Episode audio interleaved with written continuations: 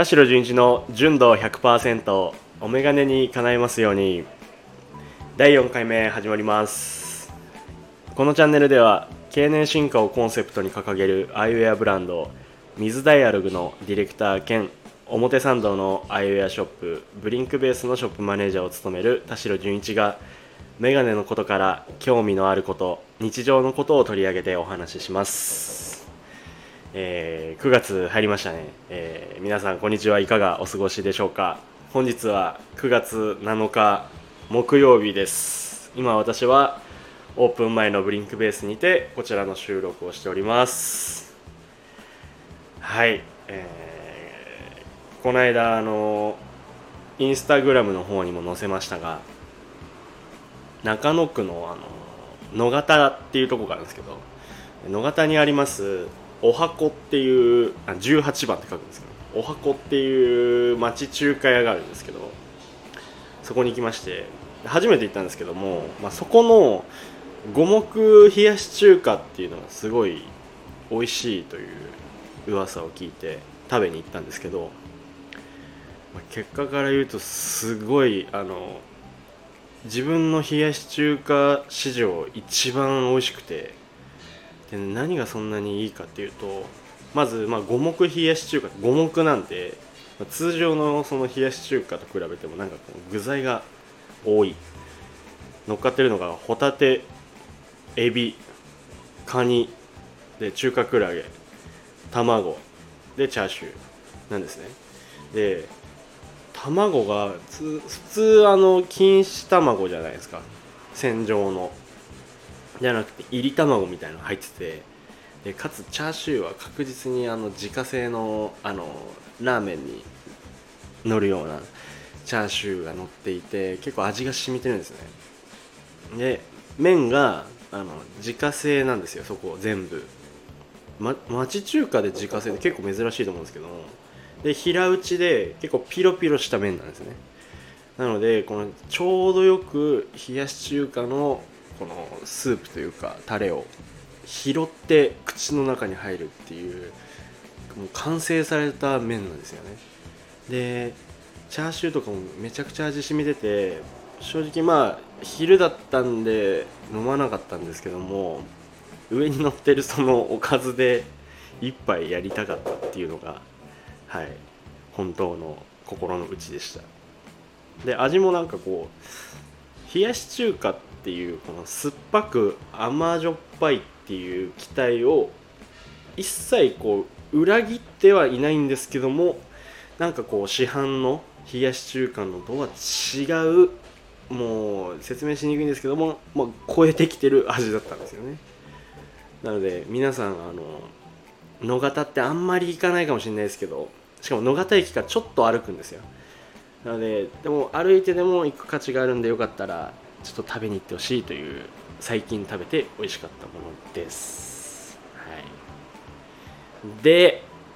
今回メインテーマなんですけども私あることに気づきまして初回からあのー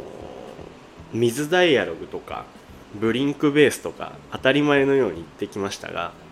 このラジオでそれらが何なのかっていうのを説明していなかったですね。なので今回はブリンクベースと、まあ、主に水ダイアログの概要というかについてお話ししたいと思います。でブリンクベースっていうのはですね、まあ、メガネ屋なんですけども私が今属してるあの多分水ダイアログの話をする前にちょっとブリンクベースの話をした方がよくてでブリンクベースっていうのは、まあ、外苑前にブリンク外苑前っていうお店も、まあ、2店舗あるわけですよ。でそれを運営してるのは1940年創業の親子3代にわたって受け継がれております眼鏡店。荒岡眼鏡から生まれた、えーアイウェアセレクトショップなんですね。でブリンク外苑前は2001年。ブリンクベースは2008年にスタートしまして、まあ、今に至るという。で国内外のこういういろんなねメガネ世界中のメガネのブランドを取り扱ってるセレクトショップです。で水ダイアログというのはその荒岡眼鏡ブリンクベースブリンク外苑前を運営している青岡環境とあと鯖江福井県の鯖江メガネの産地ありますよね。にありますメガネ工場。これも結構老舗です。1940年代ですね。にある水島眼鏡という工場がありましてその荒岡眼鏡と水島眼鏡による共同プロジェクトになっているのが水ダイアログです。で水ダイアログというのはこう経年進化というコンセプト。経年変化とか劣化じゃなくて経年進化という、はい、コンセプトを掲げてましてその購入したメガネ1本の長く使って愛用したい人に向けてメガネの持続的な楽しさを提案していくブランドです。はい、字面だけだとちょっとよくわからないと思うんですけども。でそのメガネの持続的な楽しさっていうのは何なのかという話なんですけども。まあこれ、まあ、遡ること、はい、3年前ぐらいですね。はい、あの社内でメガネ全体のメガネ業界とかメガネ全体のこう現状とか、まあ、今後についてこう話す習慣がありましてうちの会社は。で、まあ、その中で、まあ、メガネ屋とお客様のこの関わりって買った時がピークでその後は結構こう前向きじゃないネガティブなシーンが多いんですよね。はい、それがやっぱ意見としてあって確かになと。買う時はやっぱみんなこうワクワクしてこうお客様も盛り上がってるんですけどもそのじゃあ眼鏡をお渡ししました。でもうまあ何ヶ月か何年か分かんないですけどまた再びお客様が来た時に割とこうネガティブなシーンが多いんですよ。でそもそもメガネのその商慣習商売ですね。商慣習についてなんですけども一般的にメンテナメンテナンスや修理があるもののお客様にま購入してもらうまでで基本的な関わり合いが完結することがやっぱ多いんですよね。で購入後もまあ所有者の、ね、メガネさんで使ってる方と、まあ、そのメガネを通して継続的な関係を築けるようなメガネがあったらいいよねっていう話になったんですね。なので、まあ、その継続的な関係っていうのも、まあ、修理や、まあ、壊れちゃったとか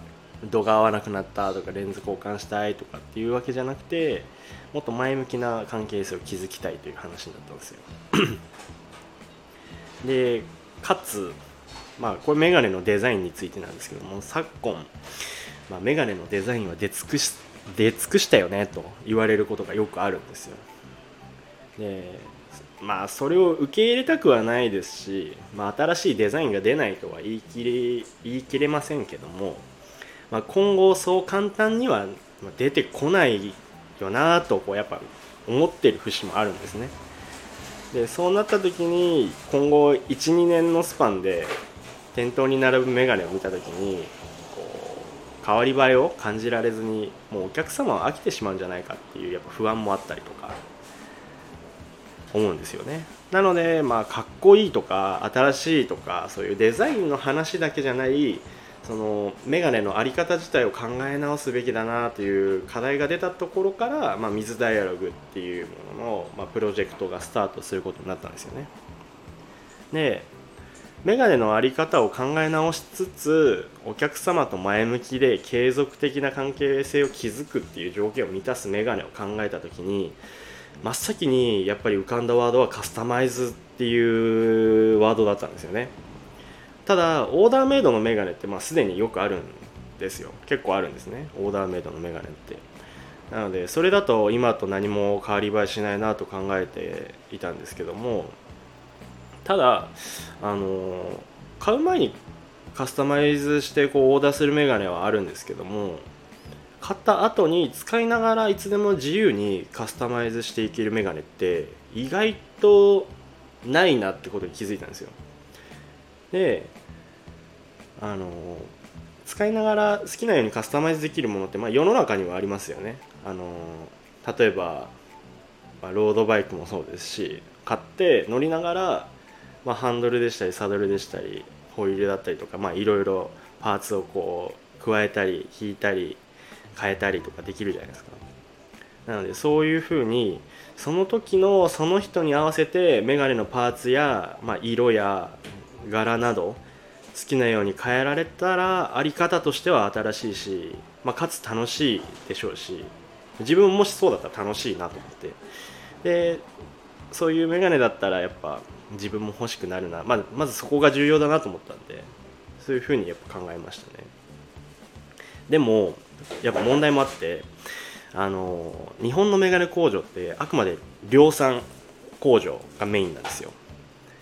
かつあの自社で全ての工程を一貫生産してるところも多くないですね。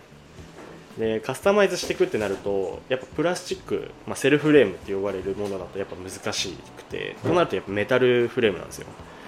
でそういう条件がありつつ、まあ、限られた中で、まあ、唯一関わりがあり、まあ、相談できるなっていうのが、まあ、先ほど最初に話した1941年創業の鯖江市でやってます、まあ、水島眼鏡だったんですね。で水島眼鏡はあの眼鏡を作り上げるまでのこう工程を1からもう10まで全部自社の工場でできる環境があってかつ昔はこう一点物の眼鏡とかも作ってた歴史があるんですね。であの水水島眼鏡さんとお話しさせていただいてで、まあ、この時代に量産と、まあ、真逆のことをやることになるんで、うん、なんかこう効率的ではないですし、まあ、いろんな方にも言われました。ビジネスとしてはこうマイナスだよねっていう。やっぱり正直な話やっぱいろんな眼鏡をこう買い替えてもらった方がメガネのメガネ屋としてはこう売れていったりとかするものなので1本のメガネをカスタマイズしていってもらうっていうのはやっぱり非ビジネスなコンセプトだったんですけども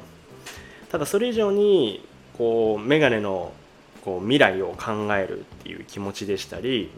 より多くの人にメガネを楽しんでもらいたいという気持ちを優先してでそれに共感していただいて今回こういうふうにあのタッグを組むことになりました。あ電話来ちゃいましたね。あすいません。でブランドブランド言ってて今更言いにくいんですけども水ダイアログって、まあ、ブランドではあるんですけどもなんかあまりブランドという言葉がしっくりこないようにも思ってます。